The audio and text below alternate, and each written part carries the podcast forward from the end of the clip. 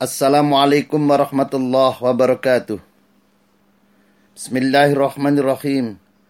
Alhamdulillahilladzi ja'ala fil mali haqqan lil fakiri wal miskin wasairil muhtajin amma ba'du. Para pendengar yang baik, para pendengar yang baik rahimakumullah. Allah telah menjadikan pada harta kita itu ada hak untuk orang-orang fakir. Allah telah menjadikan pada harta kita itu ada hak untuk orang-orang fakir, untuk orang-orang miskin, dan untuk orang-orang yang membutuhkan. Hakon dil fakiri wal miskin wasairil muhtajin. Sebagaimana Al-Quran surat yang ke-51 surat Az-Zariyat ayat 19 Allah berfirman. Wa fi amwalihim haqqun lis-sa'ili wal mahrum wa fi amwalihim haqqun lis-sa'ili wal mahrum dan dalam harta benda mereka itu dalam harta benda kita itu hakun ada hak lis-sa'ili wal mahrum ada hak bagi orang-orang miskin yang meminta-minta dan orang-orang miskin yang tidak meminta-minta karena mereka menjaga kehormatannya.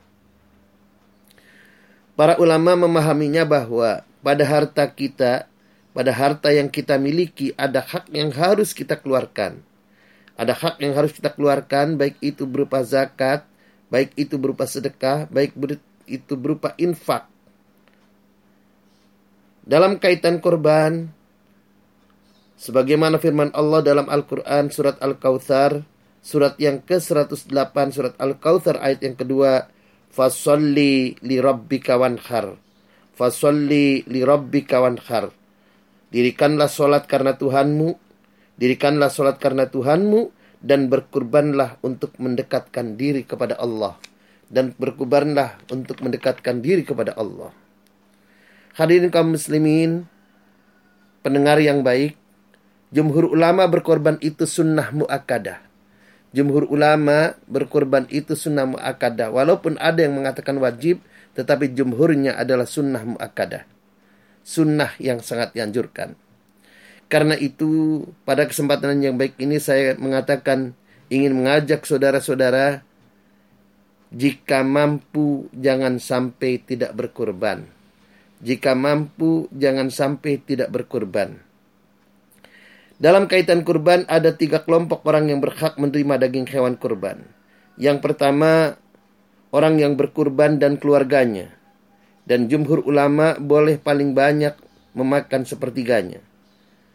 Kelompok yang kedua adalah kelompok fakir dan miskin. Kelompok yang ketiga adalah teman, kerabat, dan tetangga serta lingkungan sekitar. Pendapat ulama tersebut didasarkan kepada Al-Quran surat Al-Hajj ayat 28 dan ayat 36.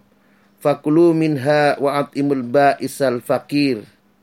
Maka makanlah sebagian dari daging hewan kurban itu dan berikan untuk orang-orang yang sengsara dan orang-orang yang fakir. Dalam ayat yang lainnya faida wajabat junubuha fakulu minha wa atimul qani awal mu'tar. Apabila hewan korban itu telah disembelih, apabila hewan korban itu telah jatuh tumbang karena disembelih, maka makanlah sebagian dari hewan korban itu dan berikan kepada orang-orang yang tidak mampu, orang-orang yang meminta-minta dan orang-orang yang tidak meminta-minta. Ulasan ulama terhadap ayat ini kemudian dengan mengutip beberapa hadis maka kemudian ulama itu berkesimpulan taksimul udhiyah salasa aslasin. Taksimul udhiyah salasa aslasin. Bahwa hewan kurban itu dibagi menjadi tiga kelompok bagian. Yakulu thuluthuha. Dimakan oleh orang yang berkurban dan keluarganya. Wayahdi thuluthuha.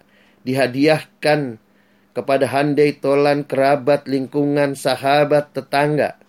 Wastasaddaqu bithuluthiha dan sepertiganya itu adalah disedekahkan. Jadi yakulu thuluthuha sepertiganya dimakan oleh orang yang berkurban dan keluarganya. Wajah di thuluthuha dan sepertiga daging korban kurban itu dihadiahkan kepada tetangga, kepada lingkungan, kepada teman, kepada kerabat, wayatasodaku bithuluthiha dan sepertiganya itu adalah disedekahkan kepada fakir yang miskin. Dalam kaitan ini Syekh Said Sabik di dalam kitab fikih, fikih sunnah. Beliau mengemukakan hikmah berkurban, ihya'un li Ibrahim. Bahwa hikmah dari berkurban itu, hikmah dari kurban itu ihya'an li Ibrahim untuk menghidup-hidupkan dan mengingat kisah Nabi Ibrahim. Watwasya 'alan nas yaumal id. Watwasya 'alan nas yaumal id dan juga untuk membahagiakan manusia, membahagiakan semua manusia pada hari Id itu. Syekh Said Sabit tidak mengatakan watwasi alal mu'minin wal muslimin hanya untuk membahagiakan orang-orang mukmin dan beriman, orang-orang mukmin, orang-orang beriman dan orang-orang muslim. Tapi beliau mengatakan watwasi alan nas. Ini menunjukkan bahwa untuk membahagiakan semua manusia baik yang muslim maupun non-muslim, tetangga, kerabat, lingkungan. Karena itu kemudian Syekh Said Sabik mendasarkan kepada pendapatnya itu kepada sabda Nabi Muhammad sallallahu alaihi wasallam, "Innama hiya ayyamul aklin wa syurbin wa dzikrillah taala." Bahwa Idul Adha itu adalah ayyamul aklin wa syurbin adalah hari makan dan minum wa zikrillahi ta'ala dan hari mengingat Allah. Oleh karena itu pada kesempatan yang baik ini saya ingin mengajak diri saya dan saudara-saudara saya jangan sampai tidak berkurban jika kita mampu. Jika kita mampu jangan sampai tidak berkurban. Mari kita ikuti sunnah Nabi Ibrahim, kita ikuti perintah Nabi dan mari kita makan dan korban dan kita bagikan kepada tetangga, lingkungan, kerabat, kepada fakir miskin. Mudah-mudahan Allah memberikan rezeki yang cukup buat kita sehingga kita bisa berkurban tahun ini. Wallahu a'lam. Wallahul muwaffiq Wassalamualaikum warahmatullahi wabarakatuh.